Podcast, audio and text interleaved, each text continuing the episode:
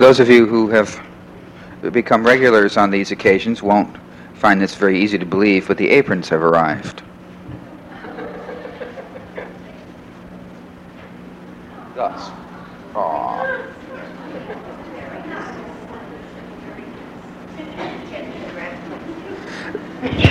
We've been waiting for these on a daily basis since the beginning of Rare Book School, which began several years ago at the beginning of July. Welcome to the first lecture of the sixth week of Rare Book School 1984. There will be a reception immediately following this lecture in room 523. There will be a lecture. There will be a lecture immediately following this reception. Welcome to the sixth week of Rare Book School. There will be a reception immediately following this lecture in room 502. I had a friend once who had three months in which she had nothing except to learn French before she rejoined her husband in Paris. She had to be here because she had three engagements over the three months that she absolutely had to be in New York for. She took the ultimate crash course at Berlitz. Uh, she had breakfast in French and she had lunch in French and there were movies in French and by the end of three months, she spoke French very well indeed. So well indeed that when she got to the customs inspector at Orly, they gave her a French language customs inspector at the airport instead of an English language customs inspector. Now, what she meant to say was, please put my baggage on the ramp for Paris. But over and over and over at Berlitz, she had practiced, please put my luggage on the ramp for Marseille. And somehow or other it just happened. This is the 16th Book Arts Press lecture in the past five weeks, and the reception has been in 523 every single time until tonight. The reception will be in 502 tonight, just follow the crowd and the cart, and the lecture will be in 523 where you presently are. Yes? What kind of introduction is this? the, I'm, I'm not finished yet this, this comes under the category of announcements. There, there will be there will be copies. There will be, I suppose you call them copies for sale, both of the Rare Book of School T-shirt, not the one I'm wearing, which is last year's T-shirt, but this year's, which is better, and of the Rare Book of School apron. The aprons are eight dollars a piece. The T-shirts are five dollars a piece. Uh, through Teresa Salazar, who's sitting on the couch there, uh, for those of you who would like to purchase one as a memento of this occasion specific in general. Now then, our lecturer this evening is Michael Ochs, who is librarian of the Music Library at Harvard University, who will, I hope, be pleased to come back since he uh, was a graduate student here on two occasions in the 1960s and 70s. And it's a great pleasure to welcome him here now and to give him a Book Arts Press apron.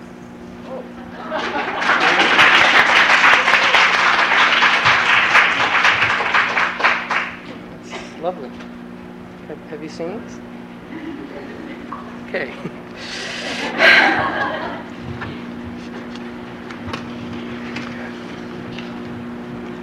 Thank you. It really is a pleasure to be invited to speak here, particularly since I didn't graduate the second time I came.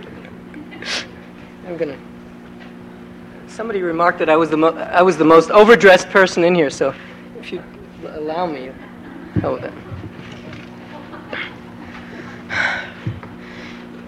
In mounting exhibits, the first question librarians should ask themselves is why? There are many possible reasons, and only some of them have to do with vanity. One reason many librarians give for mounting exhibits is that their libraries are saddled with these exhibit cases that look just terrible when they're empty. Now, that may be true, but a simpler solution to that problem would be to remove the cases once and for all. Now, in thinking about reasons for exhibiting, I began to realize that there was a prior issue, and that of goals. I arrived at a short list of four goals that I believe librarians should have in mind when mounting exhibits. Goal number one advertise your holdings. Most research libraries, and that's the kind of library that we're, uh, that's going to deal with the kind of stuff that we're talking about, most research libraries do a very poor job of advertising. Listing your holdings in a card catalog, or if you're very modern, in an online catalog, is not an effective way of letting people know about the highlights of your collection. To do that, you need to bring the material out to your patrons in such a way that they can't help but become aware of it. Related to advertising is goal number two publicize recent acquisitions, whether these consist of a unified collection, for example, uh, as in our case, Randall Thompson's Nachlass, or Nadia Boulanger's Americana material, or if it's a, miscell- a uh, miscellany of items acquired in a given time period, the last five years, say, or since the last exhibit of recent acquisitions. Goal number three educate your patrons. Some librarians think of libraries, and especially of rare book collections, as mere repositories of materials, and themselves as curators only. The more modern and enlightened may regard their libraries as information centers and the librarians as dispensers of information for patrons who have questions. But we can serve our public better if we also sometimes liken ourselves to museum curators and use exhibits as a primary mode of education. And goal number four educate yourself. The better educated you are about your collection and its subject matter, the better service you'll provide your library's patrons. The best way to learn something is to teach it. In fact, some people say it's the only way. Preparing an exhibit designed to educate others is an excellent means of continuing education for librarians. Last March, I mounted an exhibit at Harvard University's Houghton Library entitled Music, Musical Americana in Harvard Libraries. I'd like to share with you my list of reasons for undertaking the project. And we should differentiate between these reasons on the one hand and the four rather altruistic goals that I just listed on the other. We'll see that the reasons can really be thought of as opportunities to pursue one or more of the four goals that is, advertising holdings, publicizing acquisitions, educating our patrons, and educating ourselves. The exhibit managed, I think, to combine all four goals. Reason number one the Sonneck Society, a national organization devoted to the study of American music and music in America, had chosen Boston as the site for its 1984 annual meeting. Uh, a brief footnote on that of the 200 Sonneck Society members and friends who attended the opening reception of the exhibit, about 10 examined all the cases and read all the labels. The other 190 headed straight for the Benjamin Franklin rum punch. Uh, Reason number two it's been a few years since Harvard has put on a music exhibit outside the music library. Large, splashy exhibits are noticed by members of the library and university administrations. A music exhibit will draw favorable attention to the music library and perhaps to the music librarian and result in a more sympathetic hearing at budget time. Another footnote uh, as it happened, a new director of the university library was named at Harvard just two days before the exhibit opened, and in what was surely his first librarianly act, turned down an invitation to the opening reception. Reason number he was going out of town. Incidentally, his wife teaches music. It couldn't be better. Reason number three past donors and potential donors to the library must be reminded that their gifts not only further scholarship, but are also valued and appreciated. When we exhibit music materials proudly and point out their importance in the annotations, we subtly encourage further gifts to the music collections at Harvard. In this connection, you'll notice that the annotation always includes the donor's name or the funding source. You can also exhibit material that's only on deposit in your library if the owner has no objection, in hopes that perhaps the owner will be influenced to convert the deposit into a gift after seeing it displayed so prominently. And reason number four from time to time, colleagues in other Harvard libraries need to be reminded that music materials are important. By asking my colleagues to lend music items from their collections for a major exhibit at the prestigious Houghton Library, the, college's, the college library's repository for rare books and special collections, these colleagues are subtly having their consciousnesses raised. As a result, too loud.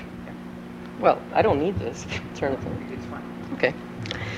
As a result, they may, for example, finally start ca- uh, cataloging that old collection of school songbooks that was donated to the Education Library in 1898, or they may finally even turn it over to the Music Library. Now, if the last three of these reasons seem a bit self serving, let me assure you that the main factor in this case was indeed an external one, the Sonneck Society meeting. I'm glad to report that the exhibit has already benefited scholarship in American music by bringing to the attention of a Roger Sessions scholar the composing copy of the First Symphony that Sessions himself insisted had been destroyed. That was part of the Nadia Boulanger collection. A more general benefit has been that a large number of scholars in specific areas of American music have been made aware of collection strengths at Harvard in their own and in related areas of study. Once I had decided to mount an exhibit and reserve the dates at the Houghton Library, I made up some ground rules. And if you'll allow me to present you with just one more list of four things, I'll tell you what my ground rules were. I hasten to add that while by and large I've tried to follow these rules, I also broke every single one of them. Rule number one this was going to be a classy exhibit. Each item would have to earn its way in by possessing one or more important traits that merited attention. Generally speaking, I was looking for items that were not merely representative of something, but were also interesting in their own right. Rule number two no cheap shots. It would have been a cinch to go to Houghton Library's collection of over 200,000 pieces of American sheet music and pick out 60 colorful, entertaining covers illustrating almost anything you could name. For this exhibit, however, sheet music covers, as we all know and love them, would be banned in Boston. But just to show that I could if I wanted to, I did fill a separate case away from the exhibit proper with sheet music covers depicting local scenes. Rule number three no single focus. The exhibit would aim for broad coverage and for variety, with Americana as the only unifying theme. Of course, no one exhibit could cover all aspects and period of, periods of American music and music in America, particularly in light of rule number four, which was that all materials would come from Harvard libraries with as wide a representation of libraries as possible. Not surprisingly, the Houghton Library eventually accounted for over half of the 64 items in the exhibit. Excuse me, and the Music Library contributed another 15. But I also managed to find nine items in the theater collection, three in the Divinity School Library, and one each in the Archives, Business School Library, and the Schlesinger Library on the history of women in America. If there's time at the end, ask me about looking for Americana in the East Asian Library. I did. Those were the ground rules that defined the scope of the exhibit, and armed with them, I began my search for 60 to 70 items that would fill 10 flat exhibit cases at Houghton. The handout that you, I hope, received, uh, did, did you? You didn't. The handout that you are about to receive um, reproduces all the labels in the exhibit, including case titles. You'll find that the annotate, you don't have to read it now, actually. You don't need it in order to understand this lecture. Uh, um, you'll find that the annotations are as brief as I could possibly make them. They aim to tell the educated layperson one or two important facts, preferably things that are not readily seen by looking at the items and I deliberately leave a lot for viewers to discover for themselves because I want them to become actively engaged in the exhibit. Now I'd like to illustrate some principles and practices that I followed in order to make the Musical Americana exhibit as cogent, interesting, and informative as I could. I'll try to avoid telling you things that you can get from reading the handout, though I'll be saying some things that appear self evident And I guess we should turn the lights off. Boy, it really works. Beginning with uh, something that, that appears self evident, for each item, find the best page opening to show. The Bay Psalm book was monetarily the most valuable item in the exhibit, and the only one that I was sure from the start would be included. Um, you, you, can you handle the focus? I modern equipment floors me. Right away, with the Bay Psalm book, I had a problem. There's a reference to music that I wanted to display, but it's in the introduction, and the pages that contain it are lacking in Harvard's copy. So I opened to an interior page that was typographically interesting and that happened also to include the word musician. And I think that the eye automatically gets to it because you're, you're drawn to this decorative uh, um, uh, title, the second book, Psalm 42, the chief. If you read anything on the page, you read, you read the word musician.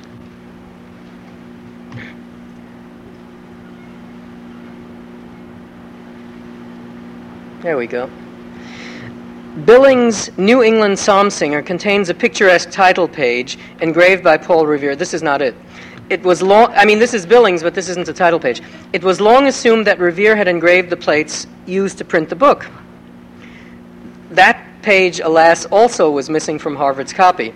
But page two of the work includes pieces bearing the names of two familiar Massachusetts towns, Brookline and Nantucket. It also includes at the foot a note by Billings that has helped convince some scholars that Billings himself engraved the plates. Uh, I hope you won't conclude from this that Harvard's libraries contain only defective copies. In looking for the right pages to display, try to find pages that are visually interesting. The Tate and Brady Psalter contains only a few pages of music, but these diamond shaped notes look unusual, and even some knowledgeable music people are surprised to learn that they were ever used in America. The Martyr's tune at the lower right, you see that? It, it doesn't, it doesn't look in focus from here, but yeah? I'm sorry, I, I, won't, I won't mention the word focus again. The Martyr's tune at the lower right shows up again in Thomas Walter's Grounds and Rules of Music, here in a three part setting. Notice that someone has decorated some of the initial letters with ink dots. At the upper left, we find a setting of the universally known Old Hundredth tune, which illustrates another exhibit practice, and that is to include some familiar things. The more esoteric the material, the more viewers will welcome any name, title, or melody that they recognize. Now, speaking of esoteric, this edition of John Tufts' book on psalm singing contains an odd kind of notation that uses solmization syllables arrayed on a staff. I'm not sure if you can see it from where you're sitting, but there are the letters M, L, F, S standing for Mi, La, Fa, Sol, and they are put in the places where the note heads would be if, if these were notes. And if you see on the right hand page, uh, you see Psalm 100. And knowing the tune of Psalm 100 actually makes it possible for us to read this notation and makes the experience of looking at this page more meaningful. The two most recognizable names in colonial New England church history are those of Cotton Mather and his father, Increase Mather. The son's name is modestly omitted from the title page, even though he wrote the book, but the father's name is given twice on the facing page. The configuration of this page opening favors us in another way. It allows us to avoid blank pages. They're uninteresting, uninformative, and they take up valuable space. The title page of this book, Thomas Symmes' Reasonableness of, Regular Singing, faces that dreaded blank page. And that gives us more incentive to open to this interior page and let viewers browse in the text of this, the first music treatise published in America. And that brings us to another principle. Excuse me, let me go back a second. Whoop.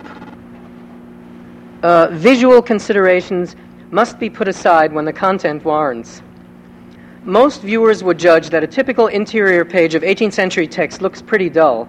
Don't forget, most viewers are not bibliophiles fortunately, I guess. Six or eight items like this one in an exhibit case can kill your audience.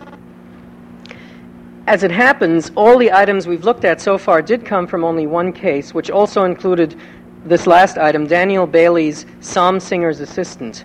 They're all related to psalmody in colonial New England and form an easily comprehensible unit in the exhibit. Providing a structure for the viewer is an essential part of mounting a good exhibit.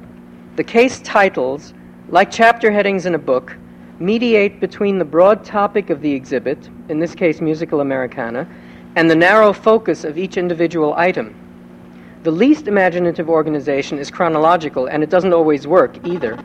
For example, one of the other items in the Harvard exhibit from that same period, the colonial period, is this New York City playbill, which is of interest to us because it alludes to musical performances between the acts of a play. Yes, it would have made an interesting contrast to include it with the psalmody stuff, but the scope of the case would have been broadened then to music in colonial America, and only one secular non New England title would have drawn an inaccurate picture. This playbill turned out to fit in quite comfortably with some other theater items from the colonial and federal periods, such as this playbill of 1800 from a theater in Portland, Maine. I was surprised to learn that culture had found its way that far up the coast that early, and I hope that viewers would notice that too, though I suppose we might quibble as to whether a performance of the ballad opera Hob in the Well, also known as Flora, constitutes culture. It's usually better to let the subject matter suggest its own organization than to try to impose an artificial structure based on bibliographic considerations. The theater angle of this pamphlet of comic opera lyrics by Royall Tyler will be much more meaningful to most people than the libretto angle or the fact that it was the first such publication in this country. You can cheat occasionally if you don't do so too blatantly. This newspaper concert announcement found its way in with the same group of theater items. Because of its presence in the exhibit case, I was careful to title the case Music in the Theater, which is where this concert took place. It's, it's okay not to find out everything there is to know. It's okay not to find out everything there is to know about each item in your exhibit. Identifying the newspaper from which this was clipped would have taken more time than I had available. This New York playbill bears an intriguing few words in a contemporary handwriting. It now reads, with the additions, by particular desire of President George Washington on Monday evening, January 9th, 1797. Did the president actually attend this performance of the comic opera Lock and Key? Was he, in fact, still president on January 9th? When was John Adams inaugurated? Who would have written in the additional information and why? There may be a fascinating story here, but I couldn't take the time to try to follow it up. Manuscript additions to printed works are not always quite that dramatic. Often they consist of an owner's name, a dedication, or just scribbling. This title page of Rayner Taylor's The Ethiop has been extensively marked up in pen and pencil by several different hands, much more so than you can actually see on the slide. While the damage to the printed page is undeniable, I feel that the manuscript that manuscript editions drive home to the viewer the role that printed material plays in society. In this Handel and Haydn Society program, uh, for an 1817 concert, we find the names of the singers at the performance inserted in pencil in the margins. Someone interlineated this copy of William Henry Fry's opera Leonora with an Italian translation. That doesn't seem strange until you consider that this was done for a New York performance of an American opera composed to a libretto in English there is a cut written in at the head of the right hand page, and if you look carefully in the, in the outer margin on the right, you can see the holes and rust marks left by a straight pin that was used to pin the cut pages together. My colleague Roger Stoddard at the Houghton Library, who taught one of the courses here earlier this summer, recently put together an entire exhibit of marks in books. It was a real orgy of bibliographic trivia, and not so trivia, as a matter of fact. In spite of what I said earlier about organization, bibliographic matters can be very interesting and informative. Do I dare say otherwise in these surroundings? so, not to be outdone in such matters by Roger Stoddard, I included this example of an unusual printing practice. Two pages of music were engraved head to head on each plate, separated by a rule. The printed sheets were subsequently torn apart at the rule. They were not cut into pages. If you look very carefully at the t- uh, top of the left hand page, you can still see the rule that was used to divide the, uh, the page. this exhibit item, excuse me, exemplifies my remark, and its annotation, I should say, exemplifies my remark earlier about leaving some things unsaid. The annotation is exactly 14 words long and describes, in very brief, uh, the printing process. It informs the viewer that the work is previously unlocated. It gives a bibliographic reference, a Wolfe number, and identifies the item as a piano tutor. I do not remark on the author, George K. Jackson, whom the, or the compiler of the collection, whom Americanists here will recognize, excuse me, as a central figure in early Boston musical history. On the pretentious Italian title of the publication, I Rudimenti da Musica, which is misspelled in the bargain, or on the version of Yankee Doodle that was then current. Also bibliographically interesting are these two states, or are they issues or, or printings, or, or maybe they're editions, of another patriotic song, Hail Columbia. Comparisons like this can lead viewers to notice features they might otherwise overlook. Here the identical parts of the two pages. Is, is that really in focus? I, yeah? All right. Okay. It's a bad angle? I've got a bad angle. Oh, okay. Here, the identical parts of the two pages cancel each other out, and the eye is drawn to the illustrations.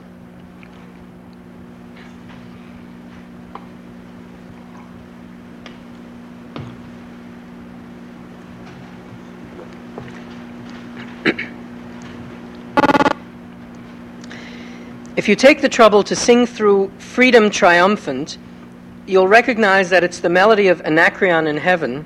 That may not help you if you don't recognize the title, but you know this piece. And that the musical text is full of mistakes, such as you'll find in the very second measure. I'll just sing the beginning of this. Bum, bum, bum, bum, bum, ba, ba, bum, bum, bum, bum. Okay? And that is, that is a mistake because it doesn't appear that way anywhere else, not even in the repeat. You can compare this with at least a portion of, of this extremely curious publication that includes the same melody together with three different sets of words the Battle of the Wabash, Anacreon in Heaven, and the Star Spangled Banner under the title Fort McHenry. Perhaps even more interesting is the chance to compare an author's manuscript with a published edition of the same work. This is Samuel Francis Smith's autograph of My Country, Tis of Thee. There's actually a piece sliced out in the middle, and the two parts are, are sewn together, suggesting that there may have been some, uh, some additional verses in the middle at one time. Notice that earlier crossed out versions of several phrases are still legible. For example, in the final stanza, Long may our land del- uh, delight, which was changed to be Long may our land be bright. The first sheet music edition varies from the autograph in punctuation, such as the exclamation point inserted after the words, my country, and in the very last line, which reads as we know it, Great God, our King, in place of the original, Our God, our King, in the autograph. Let's look at another autograph manuscript of a patriotic song, the words to the Battle Hymn of the Republic.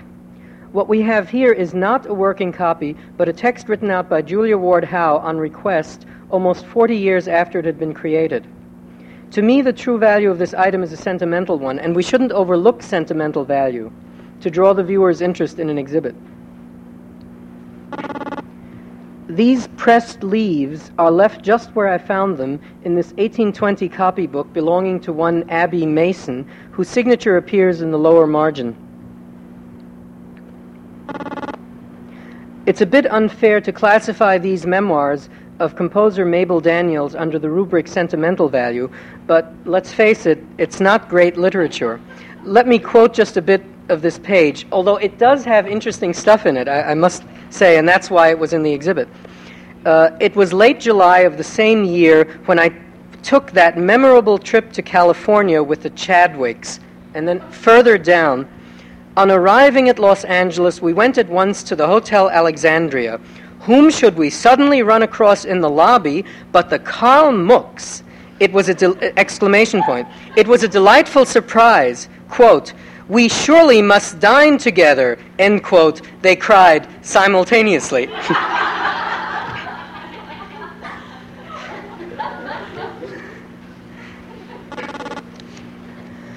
A nice companion to the Daniels is this group photograph in which she appears third from right. This is quite a group of luminaries. Uh, Walter Piston, John Alden Carpenter, Nadia Boulanger, Roy Harris, Serge Koussevitzky, Jean Françaix, and Edward Burlingame Hill, all in one photo.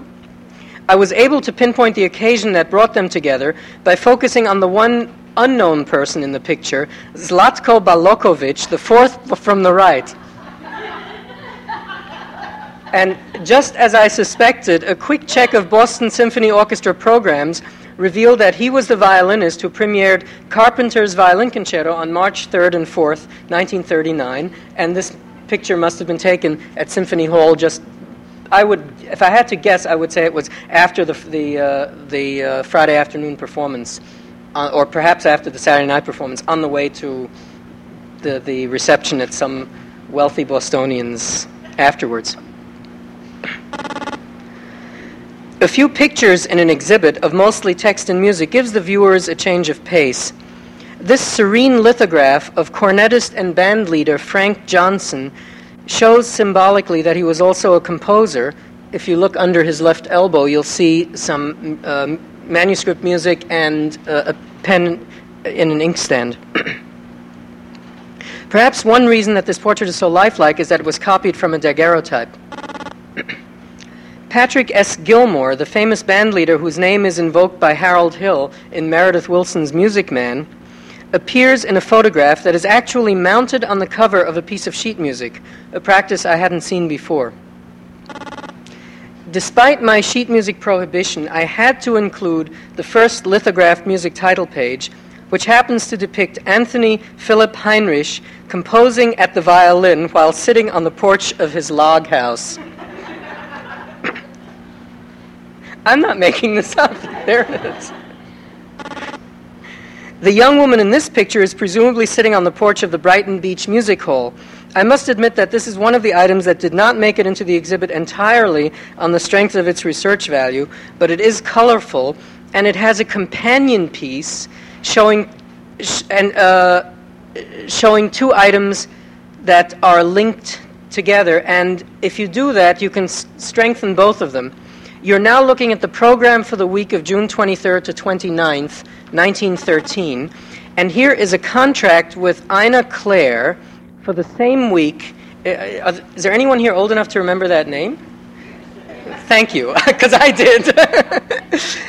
uh, Ina Claire, uh, this is her contract for that week, and it calls for the payment of $1,000, which is quite a lot of money for that time, for 14 performances of quote, singing and impersonations, end of quote. This is, I know, hard to see.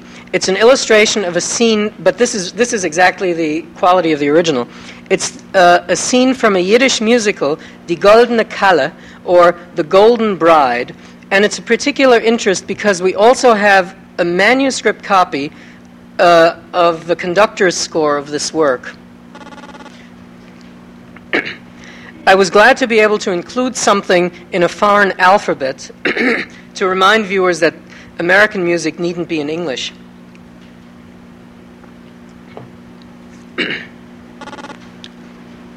this pair of letters from Charles Martin Loeffler, who's a composer and also uh, an instrumentalist in, I think he was a violinist, I'm not sure. Does anybody know? In, um, in the, well, he was a violinist then, since nobody knows. In the Boston Symphony Orchestra, uh, to Wilhelm Gericke, who was the uh, conductor, is kind of odd in that the first one is in German, in perfectly good German, and the second one, written uh, about a year and a half later, is in perfectly excellent English. And I don't know whether uh, didn't know, or, or Loeffler assumed that Gericke wouldn't understand English the first time, and figured after a year and a half he had learned it. The second one, incidentally, is his letter of resignation from the orchestra, thanking Gericke for doing all his performances and, and uh, saying it's been a great pleasure and, and he wants to devote more time to composing. Another pair of letters shows us an extremely polite John Cage asking whether reprinting the full text of some E. E. Cummings poems would satisfy the poet's requirements. And it also shows us a curt businesslike Cummings replying that it, indeed it would. this final pair of items highlights the important collaboration between Leonard Bernstein and Jerome Robbins on the ballet Fancy Free. The chewed up page on the left contains Bernstein's penciled outline for the music. The typescript is Robbins' scenario. Perhaps the only thing better than a composer's outline for helping us understand the compositional process is an autograph working manuscript. This is one of many draft versions of Nuns of the Perpetual Adoration, a setting of a text by Ernest Dowson that might have been appropriate this, af- this afternoon with your bell ringing, Suki. uh, penciled by E.B. Hill in a small notebook. the rule of thumb for autograph manuscripts is the messier the better. Roger Sessions obliged us by using colored pencils in this first symphony manuscript that, as I mentioned earlier, had been thought lost.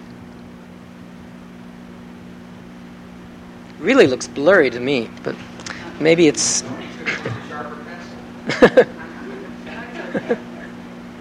well, it really, yeah, no, well, okay.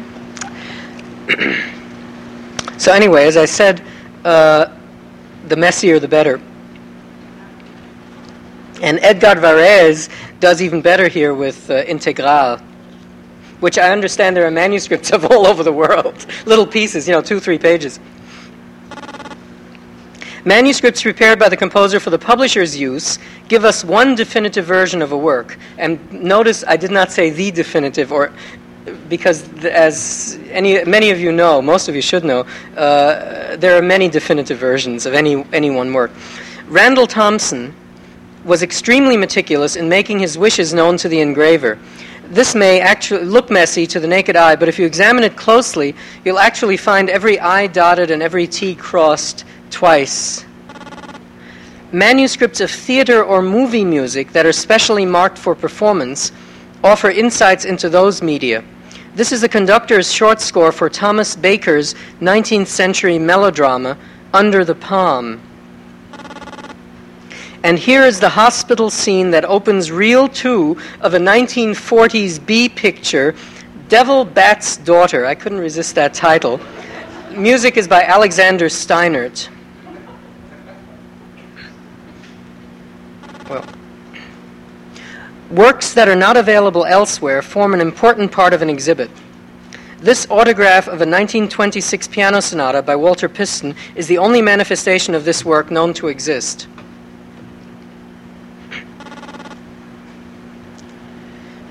A few touches of very local interest can be worked in, but make sure the items are really worthwhile or you'll be charged with local chauvinism. These are the rec- early records of the Pierian Sodality at Harvard, the oldest still extant instrumental music organization in the United States. And these are the records from the very first, uh, the organizational meeting, and beyond for, for quite a number of years. The inscription at the left reads, quote, Library, 10th of December, 1783, received from the author this and another copy, for which a receipt is given of this date. James Winthrop, librarian. Uh, James Winthrop, lib, is what it actually says. End quote. The author is Andrew Law, and the copies were deposited under the terms of the Massachusetts copyright law then in effect. The printer and publisher Isaiah Thomas presented this copy of his Worcester collection of Sacred Harmony to Harvard. I opened it to Chester, which has become the unofficial anthem of the Sonneck Society. The Worcester collection established movable type music printing in the United States, though it was not nearly the first book to use the process. In fact, this is thought to be the first book.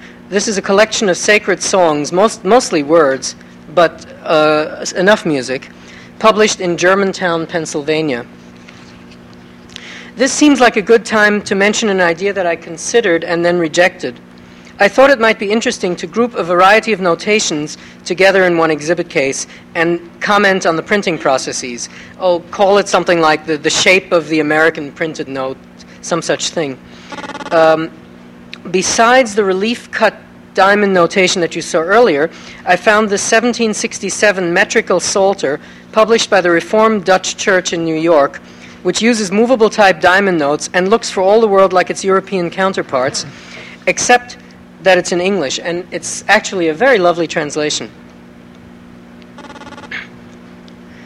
A group on American notation would, of course, have included Little and Smith's Easy Instructor, the work that popularized shape notes. Uh, again, it was not the first work to use shape notes.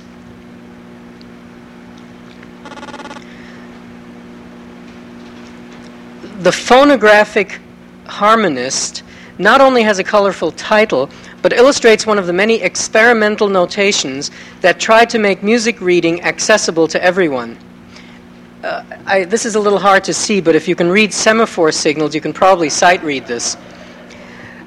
I decided that the notation angle did not justify breaking up the early psalmody group, and that most of these items would in fact end up in one case anyway. The final group of items that I want to show you consists of what I call the firsts. A survey exhibit of this sort is going to include a lot of items that are the first this or the first that, and we've already seen quite a few. Some I mentioned, some you'll, you'll see if you look in the annotations. You're looking at the first American periodical devoted to publishing music. On the right is the first is a title page of the first secular music published in the United States, selection of the most favorite Scots tunes uh, by uh. It is bound in a musical commonplace book that contains many Reinagle prints. The book belonged to Martha Washington's daughter Nellie, who studied music with Reinagle.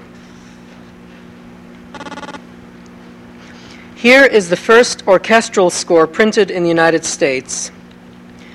One of the co publishers of the Massachusetts magazine in which this foldout appeared was, in fact, the same Isaiah Thomas that uh, was mentioned earlier. H.W. Pilkington compiled the first music dictionary to be published in the United States. This beautiful, untrimmed copy, in its original binding, once the property of Beethoven biographer A.W. Thayer, turned up in the music library basement at Harvard among duplicates to be disposed of.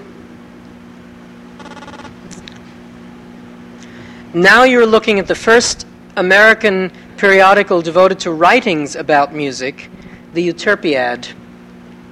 Uh, the, the dark stains show how the pages were folded for delivery to the subscriber, Dr. Alden, whose name is written in at the top. this probably looks very familiar. Uh, it happens to be Lowell Mason's very first of what seems like an endless number of published collections. And finally, an item that is associated with the first, the rare New York playbill advertising, quote, down near the bottom, Mr. Dan Emmett's new and original plantation song and dance, Dixie's Land. Dixie, that is. This one poster gives us a wealth of information about minstrel shows, distasteful as the whole topic may be for us today. I'd purposely avoided till now using the words rare, unique, and important to describe items in this exhibit. There is a sense in which every item in our libraries is rare, unique, and important. One of the most rewarding tasks, one of our most rewarding tasks as librarians is discovering those qualities in our materials and transmitting them to our public. It's also a task that teaches us humility when we realize that hardly any of the items that we feature in our exhibits would have been deemed worthy of such honor by the people who produced them.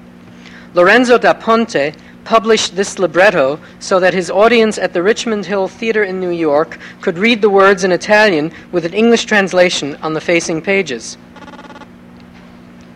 Roger Sessions wrote this letter to violinist Louis Krasner to discuss some technical matters in the performance of Sessions' violin concerto. The, and Abiel Howe, a minister in Methuen, Mass., collected these hymns for his personal use. I began this talk with a list of four goals that I felt librarians should have in mind when they mount exhibits.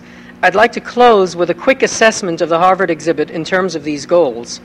First, I think we succeeded in advertising our holdings to some of the people who should be made aware of the collection American music scholars who are members of the Sonneck Society. Second, we publicized recent acquisitions a bit. Third, we educated our patrons, at least to the extent that they were willing to take the time to look and to read.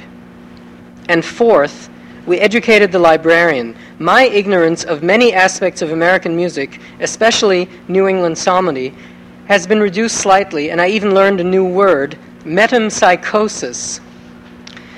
Let me read you one verse of The Learned Pig from this publication, The Theatrical Songster, published at Boston in 1797, and it's the verse in the middle of the right hand page.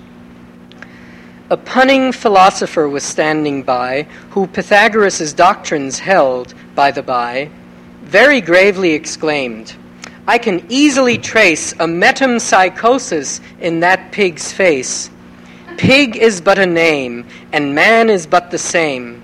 And in transmigration, if I am not mistaken, that learned pig must be, by consanguinity, a lineal descendant of the great Lord Bacon. Falal Diral. Thank you very much.